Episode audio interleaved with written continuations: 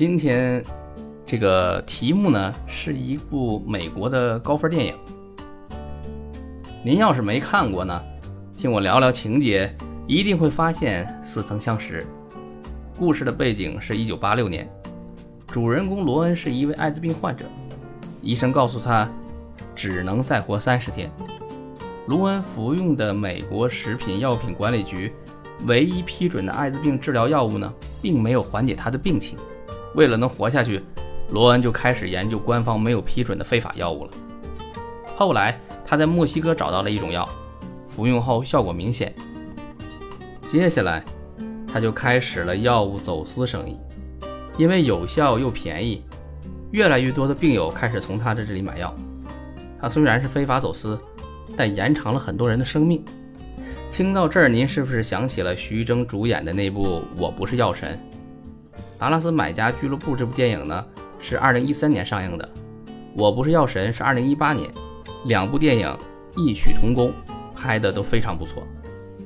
电影的细节呢，您自己看，我就不唠叨了。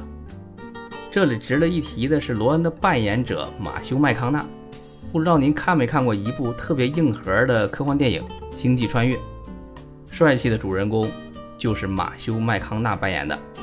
您再看《达拉斯买家俱乐部》里边瘦骨嶙峋的艾滋病患者，开始我根本没看出是一个人呢。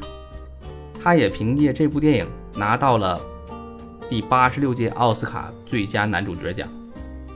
小李子那年的《华尔街之狼》，《华尔街之狼》拿到了奥斯卡最佳男主角的提名，但最终拿到的是金球奖的最佳男主角。说起这两个人还有点渊源。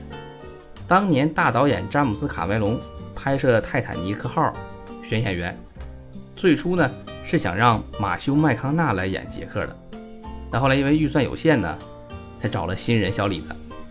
后来小李子也玩了命的折腾自己啊，在《荒野猎人》里把自己弄得邋里邋遢的一个大叔，又吃熊内脏，又钻马肚子的，最终拿到了八十八届奥斯卡最佳男主角。